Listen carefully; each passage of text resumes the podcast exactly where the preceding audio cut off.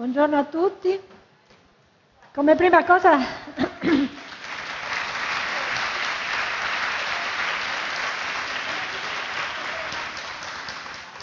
voglio ringraziare gli organizzatori di questo bel convegno per avermi dato l'occasione di affrontare un tema a cui io tengo moltissimo perché, perché negli anni ho notato che i giochi spontanei, i giochi liberi dei bambini sono notevolmente diminuiti. Allora, come cercherò di spiegare in questo mio intervento, il gioco ha delle grandissime potenzialità, per cui non può essere represso. In primo luogo il gioco è libertà, il gioco è libertà e quindi è molto importante che nell'infanzia si faccia questo tipo di esperienza. Io penso che se i bambini non fanno esperienza di libertà, poi diventa più difficile eh, crescere adulti e cittadini liberi. Quindi mm, per me è un tema estremamente importante di cui parlo molto volentieri e spero anche che da parte vostra eh, al termine del mio intervento ci siano molti, molti interventi, domande e così via, in modo da poter stare bene insieme intorno a questa tematica così importante. Allora inizierò da una esperienza che qualche tempo fa ebbe in una scuola, ero in una scuola elementare per un incontro con eh, genitori e insegnanti in una palestra, eh, parlare dei vari temi educativi, eh, però prima di iniziare arrivò un gruppetto di bambini, bambini di quarta e quinta, i quali dissero, ma prima vogliamo fare delle richieste ai nostri genitori.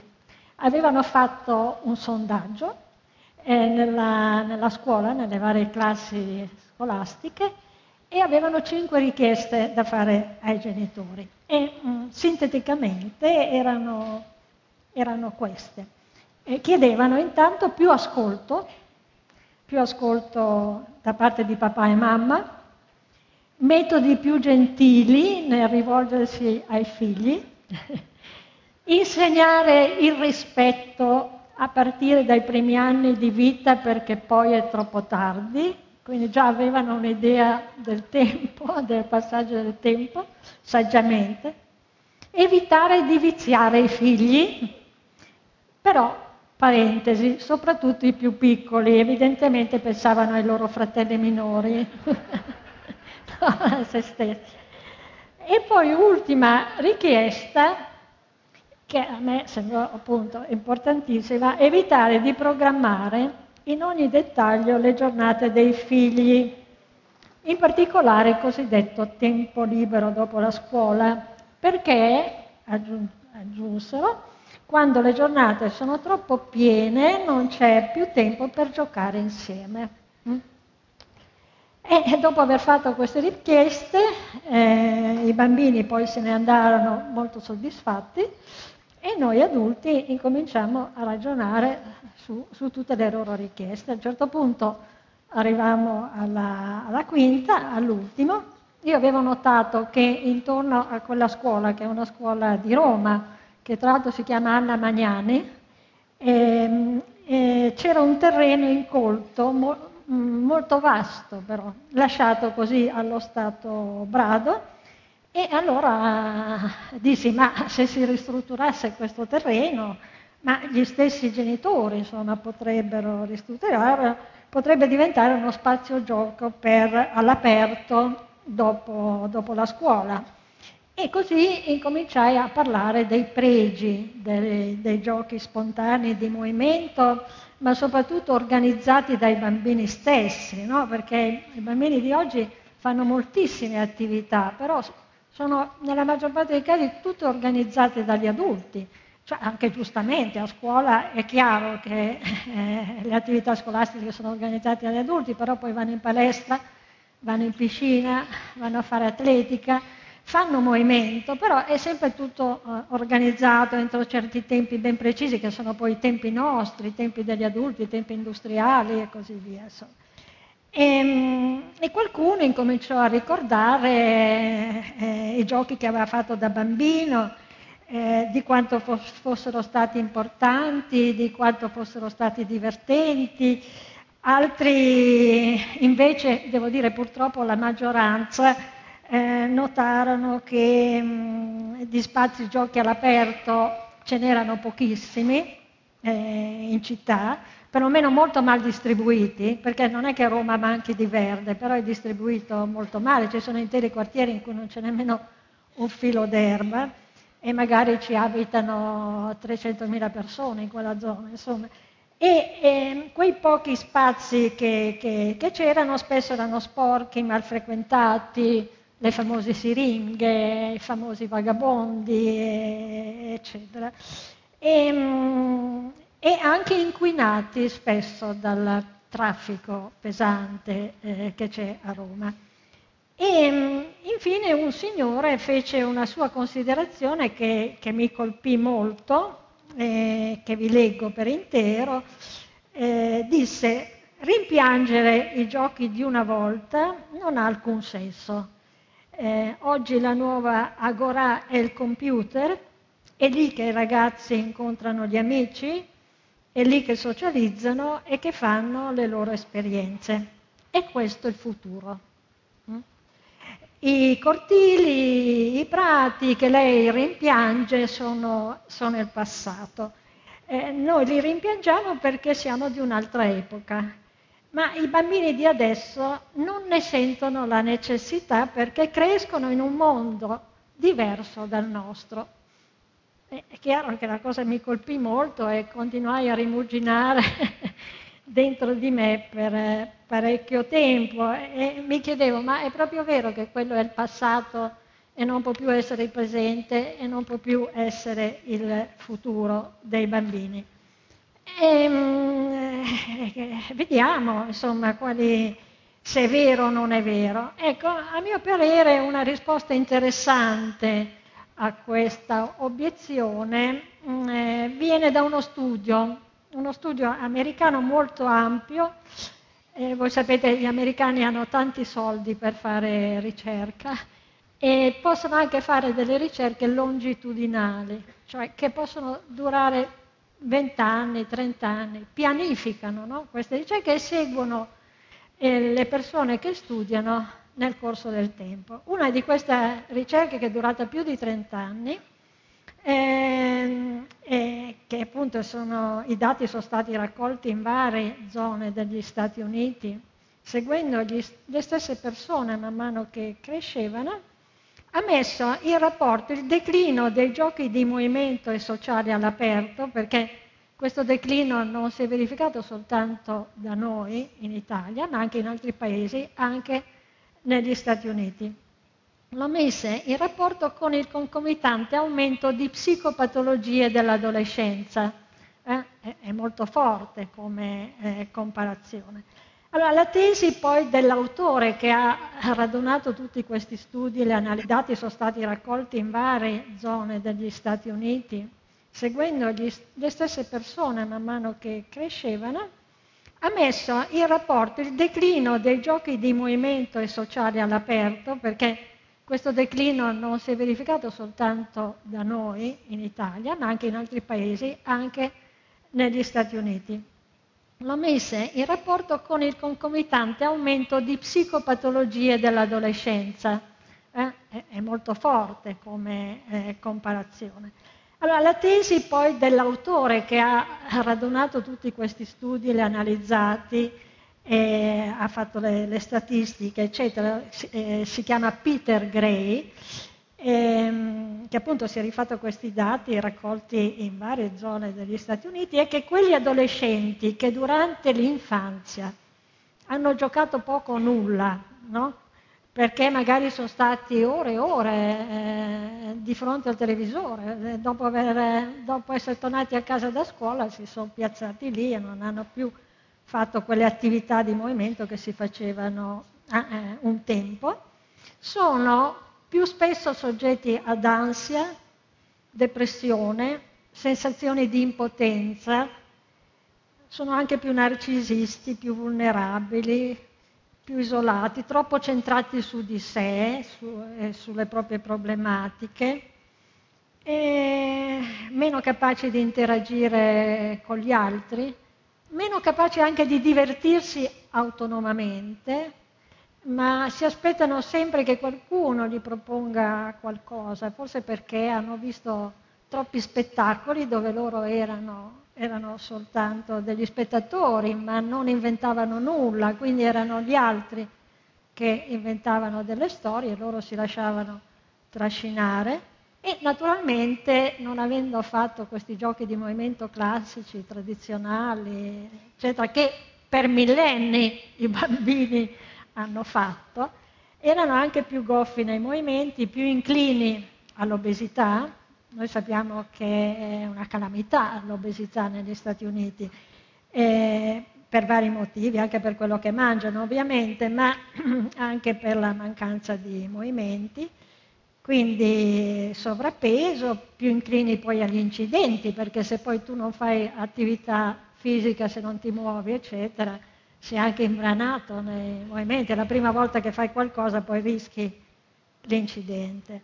E mentre gli altri, quelli che avevano avuto la fortuna invece di poter eh, giocare, organizzare giochi, inventarli, fare questa esperienza di libertà che viene attraverso il gioco, apparivano sicuramente meno ansiosi, più sicuri di sé, più autonomi, meno dipendenti dagli altri, più intraprendenti, cap- più capaci di divertirsi, di trovare motivi di divertimento senza dover dipendere da qualcosa, anche dalle droghe, anche dalle droghe. E mm, quindi di organizzarsi e naturalmente poi sul piano fisico meno inclini a, all'obesità, più sicuri nei movimenti, in sostanza più eh, autodiretti e meno eterodiretti.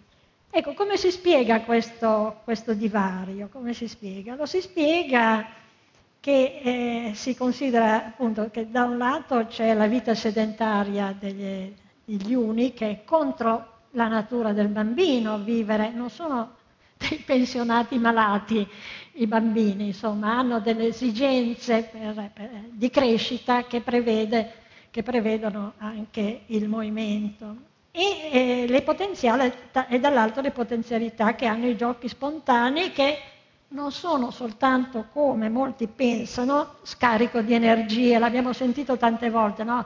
Vai a giocare così scarichi energie.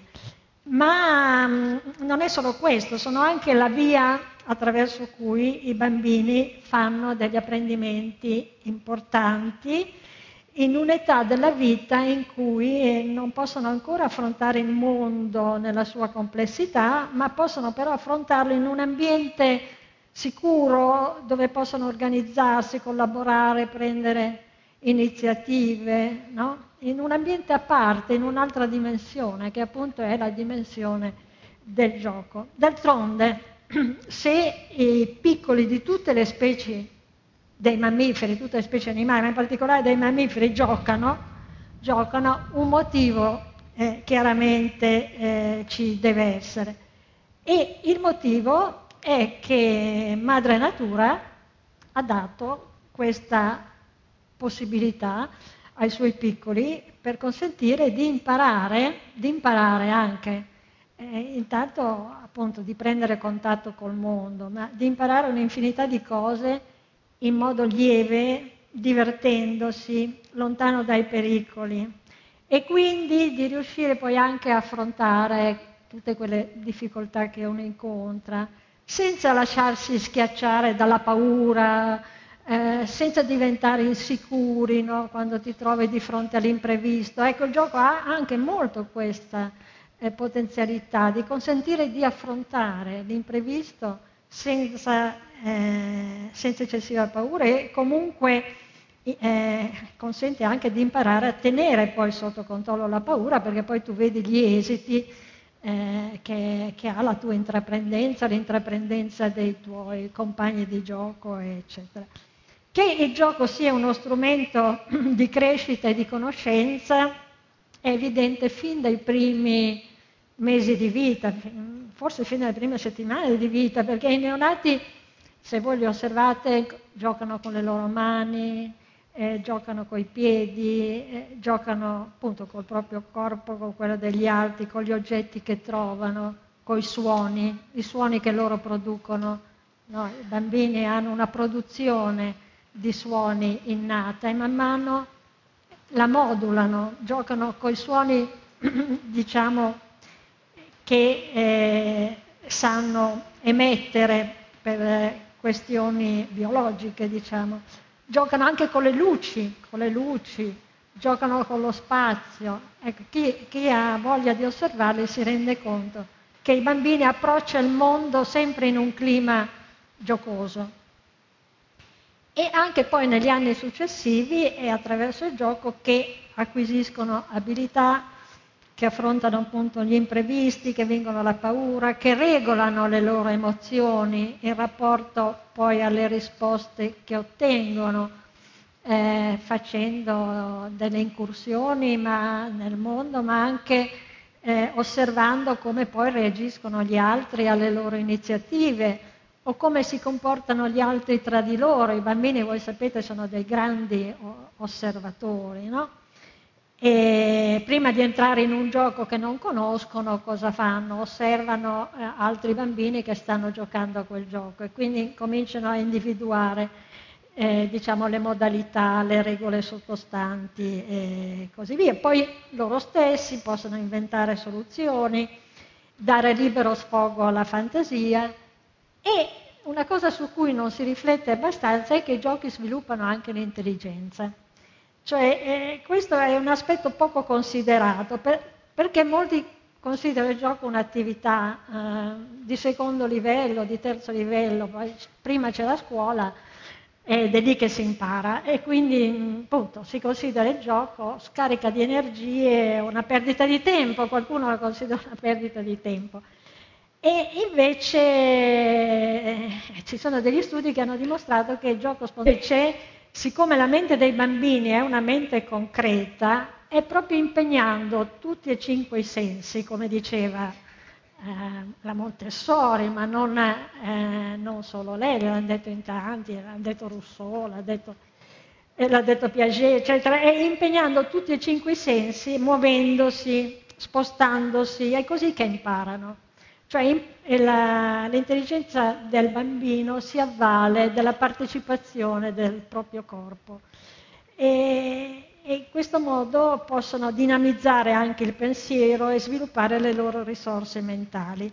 Però c'è, c'è dell'altro, cioè gli studi di neurofisiologia, eh, che è una disciplina abbastanza recente che ci sta dando sempre dei risultati, nuovi, interessanti, a volte conferma, a volte conferma quello che sapevamo già, a volte ci dà qualche elemento in più per capire. Ecco, gli studi di neurofisiologia hanno evidenziato come lo sviluppo del gioco vada di pari passo con lo sviluppo cerebrale toccando il culmine nella fase che precede la, l'adolescenza e nella fanciullezza si formano un gran numero di contatti sinaptici nel cervello, i contatti tra le sinapsi dei neuroni. Il numero dei neuroni è già definito alla nascita e, e rimarrà quello. Invece le sinapsi si sviluppano in base poi all'esercizio che fa eh, l'individuo, il suo cervello. Quindi poi c'è, una rete sinaptica diversa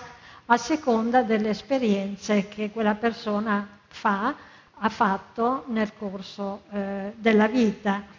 E quindi nella fanciullezza c'è questo grande eh, sviluppo eh, cerebrale, il cervello prende forma. E il gioco attivo, il gioco di movimento e sociale, fa aumentare notevolmente una proteina che è una spia della stimolazione della crescita delle cellule nervose. E questa proteina ha un nome strano, si chiama CFOS. E, e cosa vuol dire? Vuol dire che quando noi pensiamo che il bambino sta solo scaricando energie, che sta perdendo tempo giocando invece di fare i compiti, i compiti sono ovviamente importantissimi, ovviamente, devono anche essere abbastanza difficili per mettere alla prova il cervello e per consentirgli di lavorare, ok? Però anche il gioco, anche il gioco consente, mette in circolazione queste sostanze trofiche che eh, aiutano lo sviluppo del sistema nervoso, favoriscono lo sviluppo del sistema nervoso, favoriscono lo sviluppo delle sinapsi, favoriscono lo sviluppo del cervello e siccome è grazie al cervello che pensiamo, cioè che c'è una stretta collegamento tra cervello e mente, e chiaramente eh, favorisce anche lo sviluppo dell'intelligenza, quindi non va sottovalutato il, il gioco.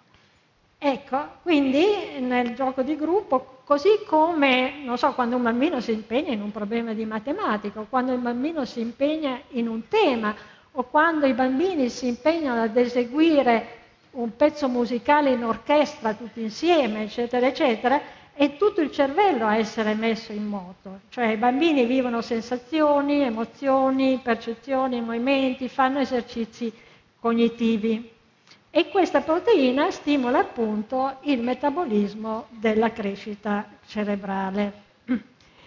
È interessante sapere che alcuni paesi nel loro sistema scolastico tengono conto di queste potenzialità del gioco, che sono note ormai, si tratta solo di...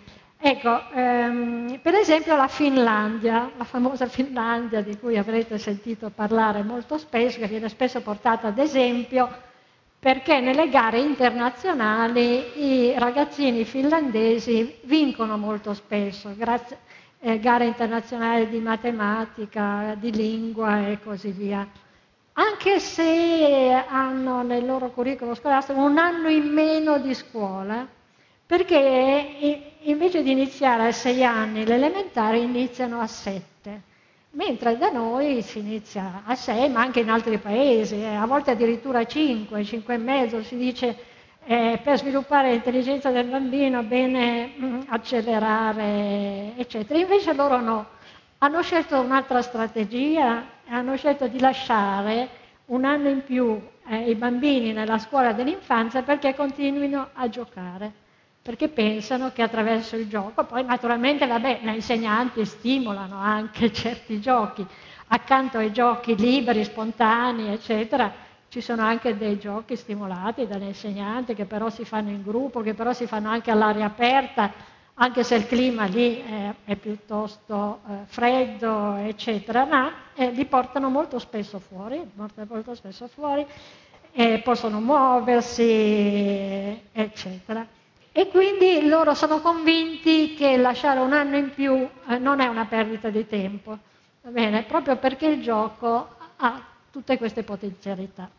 E naturalmente ci sono anche vari tipi di gioco, non è che i giochi sono tutti uguali, eh, ognuno ha caratteristiche diverse, eh, giochi hanno molti risvolti che possono soddisfare mh, mm, eh, in modo diverso le esigenze e i bisogni di crescita. Prendiamo per esempio i giochi simbolici eh, qualcuno li chiama i giochi drammatici, no? quelli del far finta, del far finta eh, dove i bambini si calano in situazioni e personaggi diversi e sanno benissimo, sanno benissimo che è finto, però vivono emozioni vere.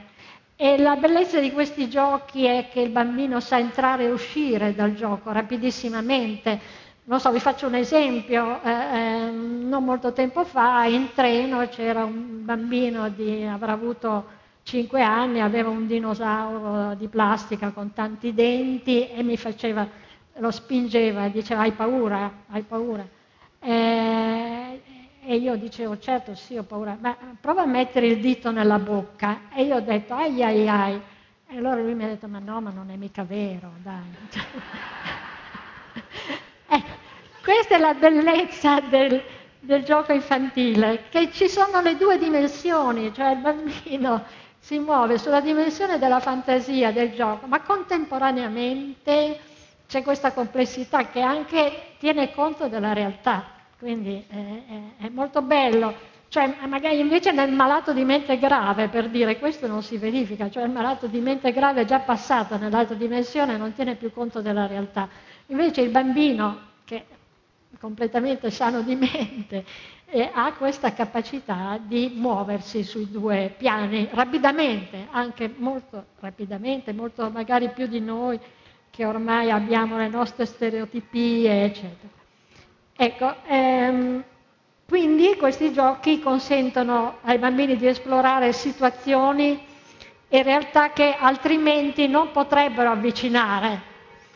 Come avvicini un dinosauro, a parte che non esiste più, ma insomma come, come potresti fare il pompiere, il vigile del fuoco, come potresti fare l'astronauta, ma come potresti anche fare l'insegnante. Cioè, per un bambino tutto questo è impossibile, però poi nel gioco, nel gioco si può fare, nel gioco si può fare.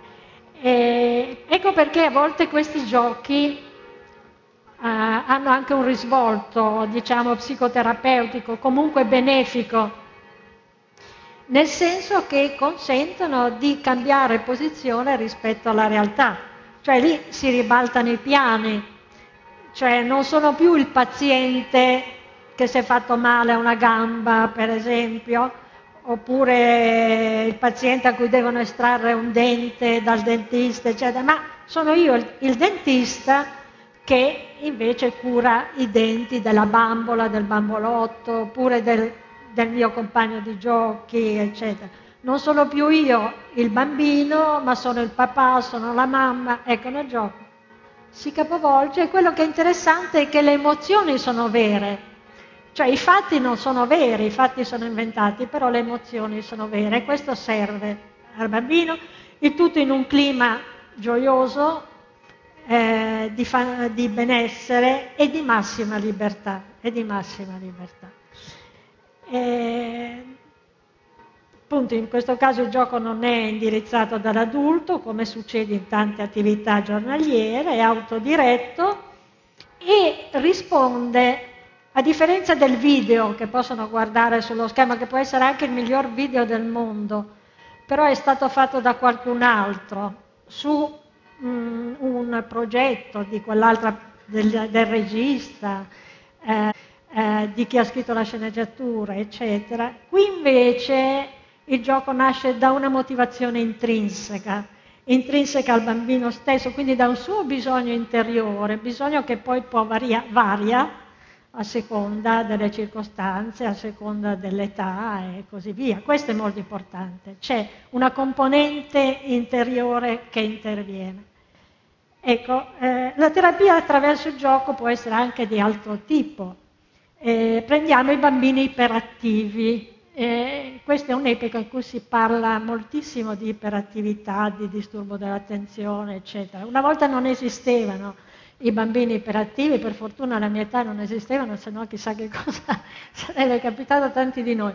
E, e c'erano solo i bambini ehm, tranquilli, i bambini vivaci e i bambini molto vivaci. Allora si sapeva che per i bambini molto vivaci bisognava lasciargli spazio, insomma, invece di, so, gioc- giocare un'ora e mezza in cortile potevano stare due ore e mezza, tre, insomma Dopodiché magari tornava a casa e si riusciva a convincerli a fare eh, i compiti.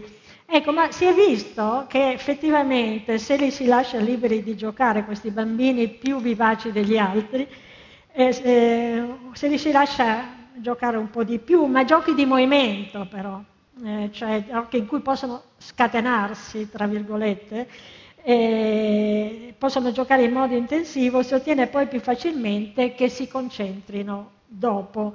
E la stessa cosa succede anche ai bambini, diciamo così, della scuola normalmente, insomma, dopo una bella ricreazione, eh, dove si fa attività aerobica, cioè ci si muove, si corre, ci si insegue, eccetera, e facile che gli alunni poi si concentrino. Questo è stato dimostrato anche scientificamente, ma dimostrato anche per gli adulti, non solo per i bambini. Eppure, eppure che cosa sta succedendo oggi in Italia?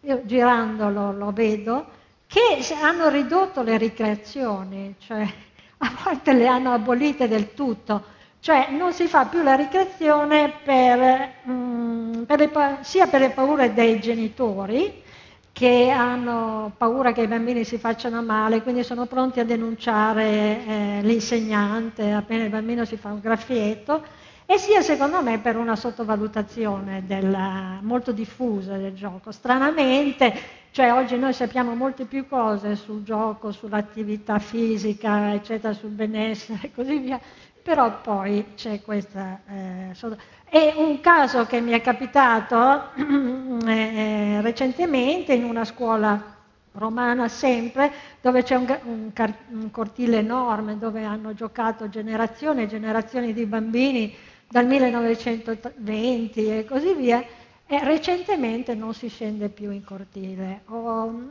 eh, oppure raramente gli insegnanti hanno mandato a casa una circolare ai genitori dicendo mettete nello zainetto dei bambini, parlo di scuola elementare, mettete nello zainetto dei bambini quei giochini elettronici in modo che durante la ricreazione possano divertirsi senza, senza farsi male senza sudare. Perché non so perché il sudore è una cosa che preoccupa tutti, non, non, non so, questo famoso sudore. E, e invece ci sono dei giochi, come vi dicevo, ogni gioco poi ha uno suo significato, sue caratteristiche. Per esempio, prendiamo per esempio i giochi di lotta, no? Giochi di lotta.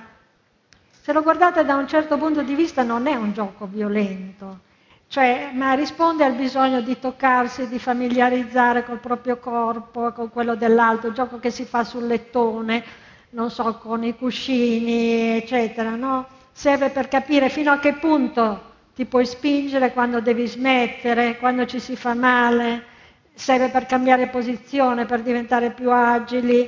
Tant'è che quando i bambini fanno il gioco di lotta ridono, hanno una tipica faccia da ridere, insomma, non, non lo, solo se sono molto arrabbiati, ma allora è un'altra cosa, allora, allora si trasforma in qualcosa di aggressivo, altrimenti la, quando loro lo fanno per gioco, la mimica, ecco voi dovete guardare la mimica, la mimica non è aggressiva, anzi è un modo per controllare l'aggressività, cioè loro mimano, è un modo per controllare l'aggressività, cioè loro mimano eh, certe mosse della lotta, però controllando l'aggressività. Quindi direi che è un buon apprendimento.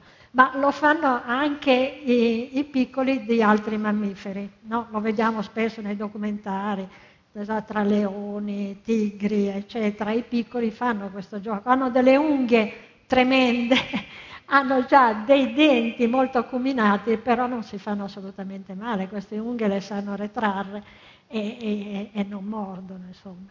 Ecco, gli inseguimenti, gli inseguimenti che sono fatti per correre, per acciuffarsi, mm, non solo per vincere, anzi nella maggior parte dei casi non è che i bambini vogliono vincere, c'è sì una competizione giocosa, eccetera, ma c'è anche molto uno scambio di ruoli, per cui prima è uno che insegue, poi però si ferma eh, per farsi inseguire, insomma, perché gli piace sperimentare sia una situazione che sta sopra ma anche quando sta sotto, insomma, come, come si può fare per capovolgere l'altro, eccetera. Il gioco della tana, prendiamo il gioco della tana, eh, è un altro gioco che ha dei significati che non sono immediatamente evidenti, che però sono importanti dal punto di vista psicologico.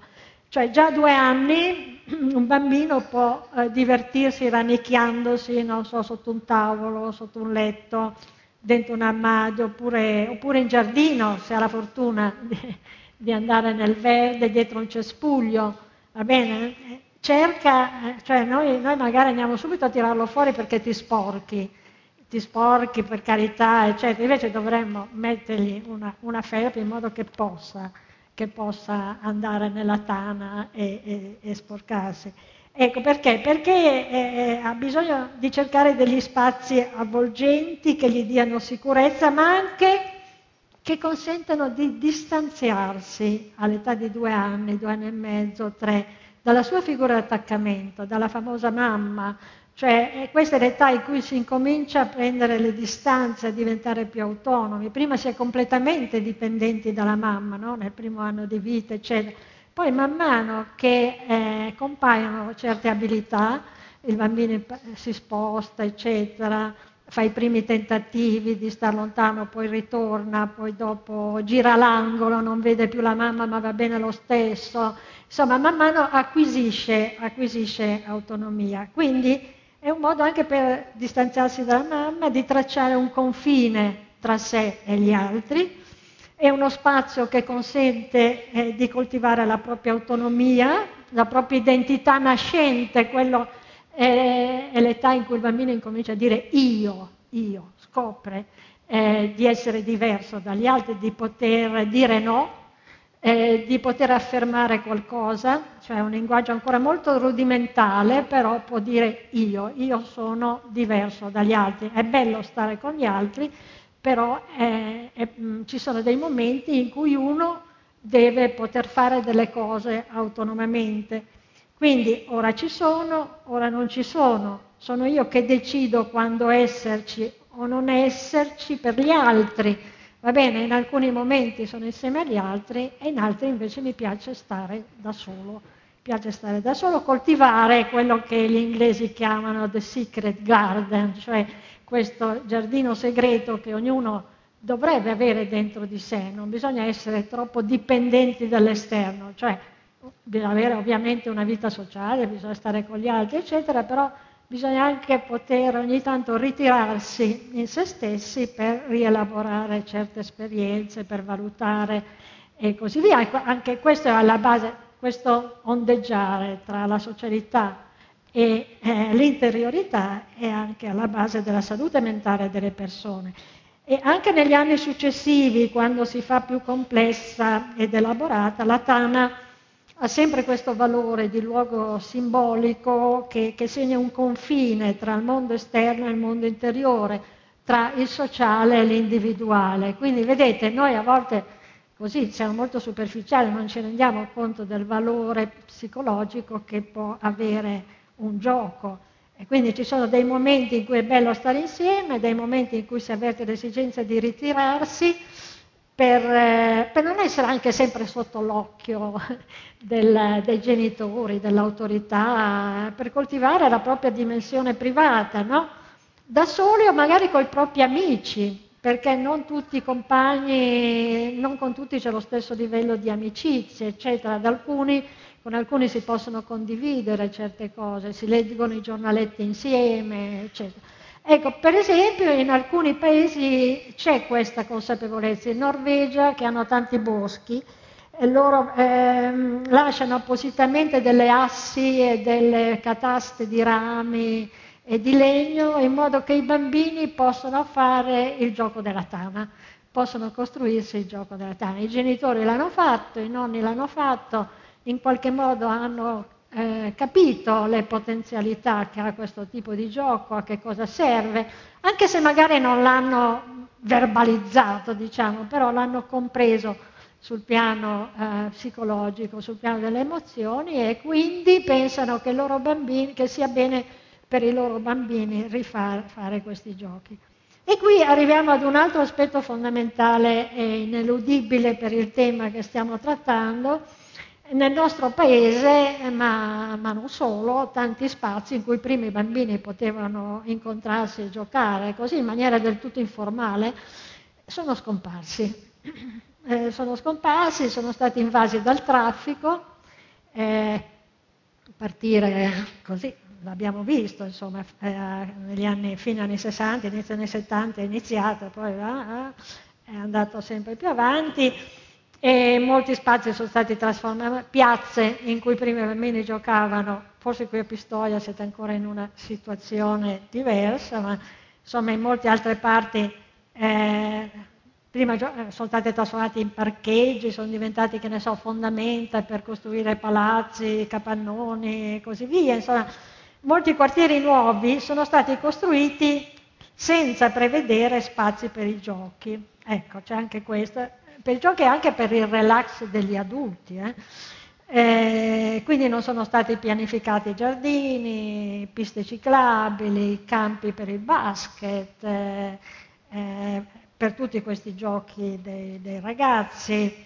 E quindi è normale che poi se ne stiano dentro casa, è normale che siano dentro casa. Lì poi hanno trovato in parallelo la famosa scatola magica, la famosa televisione che poi li, li, inchioda lì e li fa star fermi.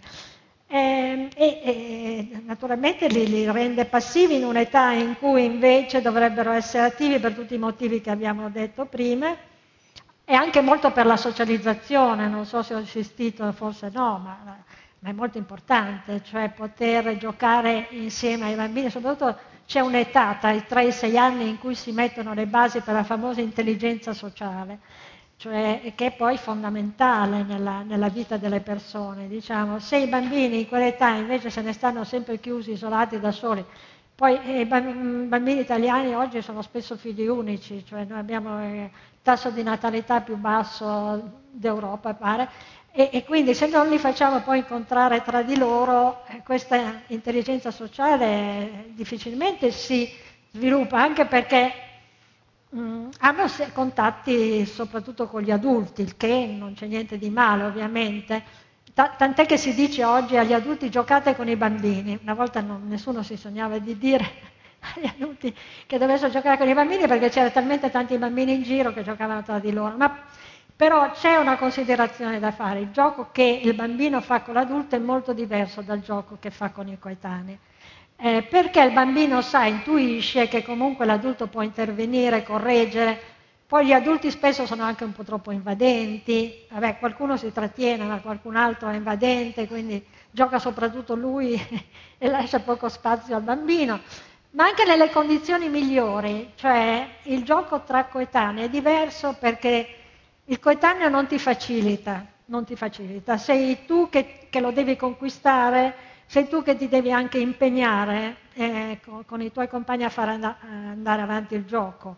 E se litigate ti devi impegnare a fare la pace. Quindi si fanno tutta una serie di scoperte nell'ambito dell'interazione sociale che è più difficile fare quando eh, uno invece gioca con un adulto perché l'adulto si comporta già in maniera più saggia e ti facilita, ti facilita il compito, mentre tra bambini è tutta una scoperta e quindi si, si, scoprono le regole insieme, ci si confronta, insomma è una dimensione completamente diversa che va ovviamente favorita per tutti i pregi che ha.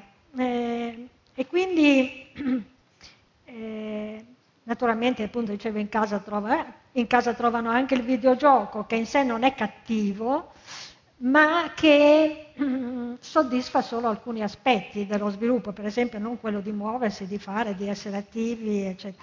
Quindi non dobbiamo dimenticare che anche se circondati da tecnologie molto sofisticate, i bambini continuano ad avere un corpo e un'intelligenza concreta e che imparano per tutta l'infanzia facendo muovendosi, toccando, sperimentando. Ecco, la lezione della Montessori è, eh, non va dimenticata, insomma, lei ha intuito, ha capito questa cosa, certo non conosceva ancora tutte le tecnologie, sarebbe interessante averla qui e sentire un po' cosa ne pensa. Ecco, allora che cosa fare? che cosa fare? Eh, c'è un modo per rimediare eh, rapidamente, poi dopo passiamo alla nostra discussione. E soprattutto per mettersi a passo con i tempi, mh, contrariamente a quello che diceva quel signore che mi ha tanto colpito, no? Eh, i giochi sociali di movimento all'aperto non sono il passato, ma sono il futuro, ma sono il futuro e, e, e devono inserirsi in una nuova visione della città. Ecco, perché dico questo? Ma perché esiste ormai una spinta a rendere le città più vivibili in varie parti del mondo tra cui molte città europee che cercano di diventare sostenibili adeguandosi a tutta una serie di criteri, diciamo, dalla riduzione del traffico, gestione dei rifiuti, gestione dell'energia, inquinamento atmosferico e acustico, eccetera, eccetera, e anche verde, piste ciclabili, giochi per i bambini e, e così via. No? Ma si può anche iniziare, diciamo, questo richiede un progetto mh, mm, eh, un, un, grosso progetto, richiede degli investimenti, alcune città l'hanno fatto, hanno ricevuto anche dei premi. Ogni anno in Europa viene dato il premio alla città ehm, a sviluppo sostenibile. Quali sono le città che sono state premiate sino ad ora? a partire dal 2010 Stoccolma, Hamburgo, Vittoria che si trova in Spagna, Nantes, Copenaghen, Bristol, eh, Lubiana e ogni anno eh, ne premiano qualcuna che è riuscita diciamo, a rispondere a queste esigenze. Trasporti privati eh, eh, ridotti, trasporti pubblici potenziati, eccetera, eccetera.